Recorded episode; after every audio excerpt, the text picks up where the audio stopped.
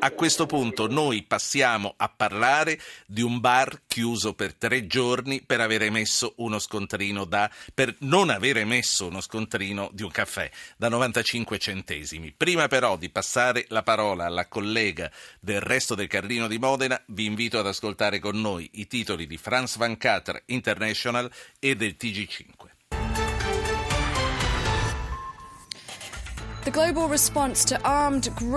La risposta globale alle atrocità degli stati e dei gruppi armati è stata vergognosa. La denuncia di Amnesty International che sollecita la fine del diritto di veto delle Nazioni Unite in determinati casi. Un ex marine condannato all'ergastolo per aver ucciso l'uomo che ha ispirato il film American Sniper.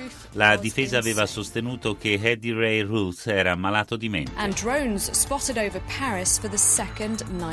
Droni sopra Parigi per la seconda notte, molti sono comparsi nell'ultimo mese sopra obiettivi sensibili. Andiamo col TG5. Le tasse sulla casa salite negli ultimi quattro anni del 115%, un vero salasso in tributi locali aumentati del 265% in dieci anni. Alle stelle i costi dei rifiuti delle piccole e medie imprese. Attacco frontale della minoranza PD che accusa Renzi di usare troppo l'arma del decreto legge. Il Premier più idee e meno correnti. La Lega Mattarella dal governo troppe forzature.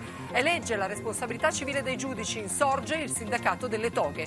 Massimo Bussetti deve restare in carcere, lo ha confermato la Cassazione che ha respinto il ricorso della difesa. L'uomo è agli arresti da otto mesi con l'accusa di aver ucciso la tredicenne Iara Gambirasio. Temporali, nubifragi... Da TG5 passiamo a Rai News 24 e poi siamo a parlare dei provvedimenti della Guardia di Finanza. Rai News 24. Legge di stabilità via libera dell'Europa, nessun faro sui conti italiani, ma la Commissione chiede decise azioni politiche promossi anche per il Jobs Act. Giorno in cui l'ISIS rapisce più di 100 persone in Iraq, tra cui 9 bambini, Rai News 24 decide di non trasmettere più i video di propaganda dello Stato islamico. Mediaset lancia l'OPA totale su Rai alte del governo. Nel decreto di privatizzazione c'è la scelta di mantenere il 51%, accertamenti della Consob. Fino a dieci anni di carcere per la corruzione propria arriva l'ok della Commissione Giustizia del Senato che lavora sulla nuova disciplina. La delegazione della Lega Nord sale al colle senza il leader Matteo Salvini, Renzi dittatore, confidiamo in Mattarella, domani al Quirinale il Movimento 5 Stelle. Delitto di Chiara Gambirasio, la Cassazione conferma la custodia cautelare per Massimo Bossetti. E allora passiamo a parlare della Guardia di Finanza che bastona, che chiude un bar a Carpi per tre giorni, oggi, domani e dopodomani, perché pizzicato a non avere messo uno scontrino, ma questo non accade solo una volta. Silvia Saracino, Carlino Modena, buonasera. Ciao Silvia, benvenuta. Buonasera, buonasera, grazie. Che cosa, che cosa è successo? Aiutaci a capire eh, quali sono comunque i contorni di questa vicenda, perché non è solo un caffè non scontrinato, qui ci sono anni e anni di eh, scontrini non fatti, o no? Che cosa è successo? Beh, ehm, allora è stato mh, applicato questo provvedimento, questa legge eh, che prevede per la mancata emissione di quattro scontrini nell'ambito, eh, nell'arco di cinque anni, in questo caso si contestano quattro scontrini dal 2007 al 2012. Ehm, ecco, quando ci sono questi quattro scontrini scatta in automatico la sospensione della licenza eh, da un minimo di 3 a un massimo di 30 giorni. Sì. In questo caso è stata ehm, applicata diciamo, la misura minore, cioè di tre giorni, che sono scattati stamattina.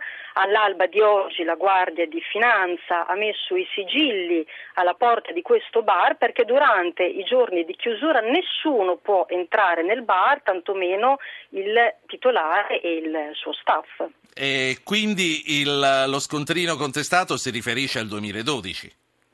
No, allora sono quattro scontrini. Sì, dico eh, quello cioè, che ha fatto scattare. Contesta, contesta la mancata ehm, emissione di quattro scontrini. Ho capito, però l'ultimo dei quattro. Euro, per un valore totale di 20 euro e 50 centesimi.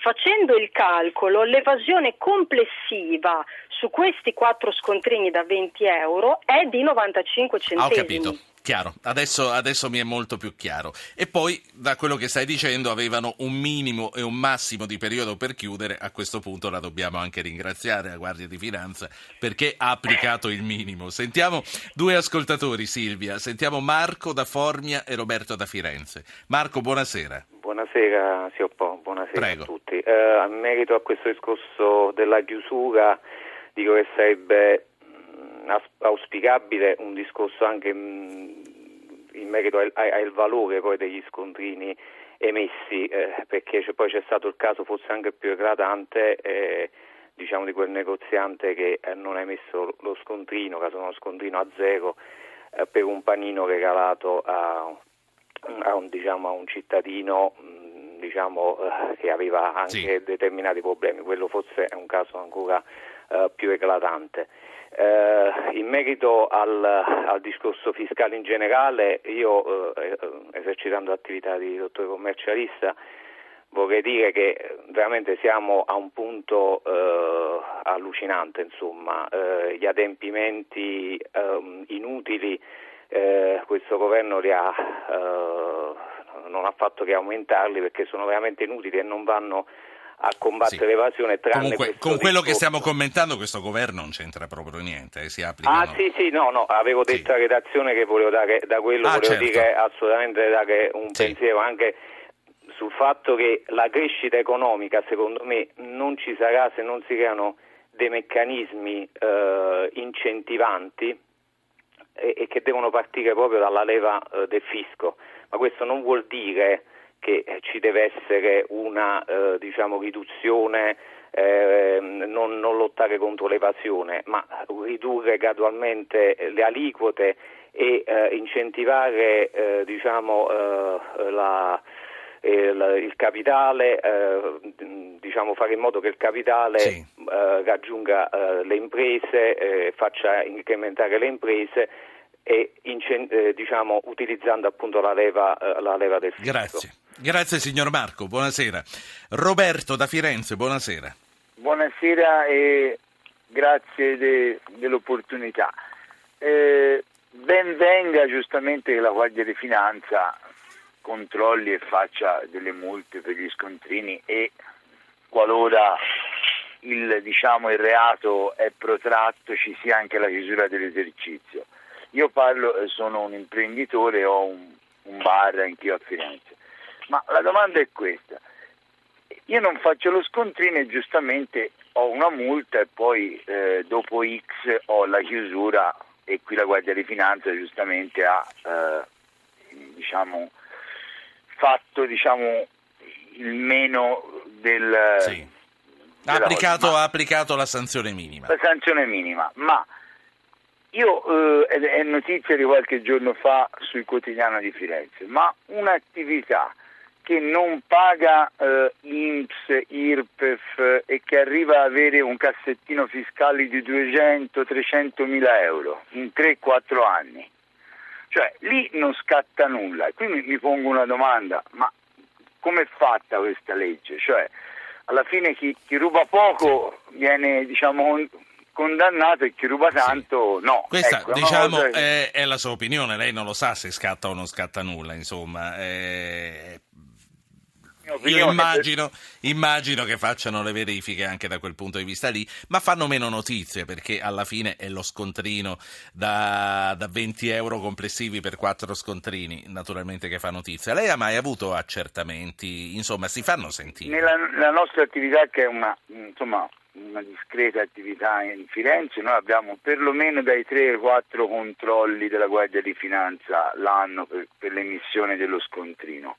E effettivamente noi abbiamo una regola, munirsi di sconti alla cassa, quindi diciamo che l'evento viene, come dire...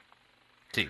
Poi, poi, succede, poi la saluto e torno a Silvia Saracino, poi succede che quando andiamo a prendere un caffè eh, facciamo lo scontrino alla cassa, andiamo al bar, mettiamo lì 10 centesimi di mancia e lasciamo sul bancone sia lo scontrino sia la monetina e ce ne andiamo. Sì, eh. infatti noi abbiamo avuto anche l'ultimo controllo, praticamente la Guardia di Finanza entrò eh, fece lo scontrino per un caffè, andò al banco, disse vorrei un caffè e il nostro operatore, come Mm, gli disse guardi lo scontrino lo deve tenere lei perché se ha un controllo per l'appunto era la Guardia di Finanza. Ecco anche lì nasce tutta una serie a voi, di... a voi vi ha detto bene allora. La saluto. ah, no, grazie Ro- Roberto hai capito? Quelli si erano travestiti con i baffi finti e loro hanno capito e gli hanno detto lo scontrino se lo deve portare. Silvia Saracino che aria tira a Carpi a questo punto? E il proprietario e i suoi dipendenti oggi non sono potuti entrare quindi Esatto, tira un'aria pessima, eh, è diciamo montata un po' la protesta, no? la rivolta di tutti gli altri commercianti, anche baristi che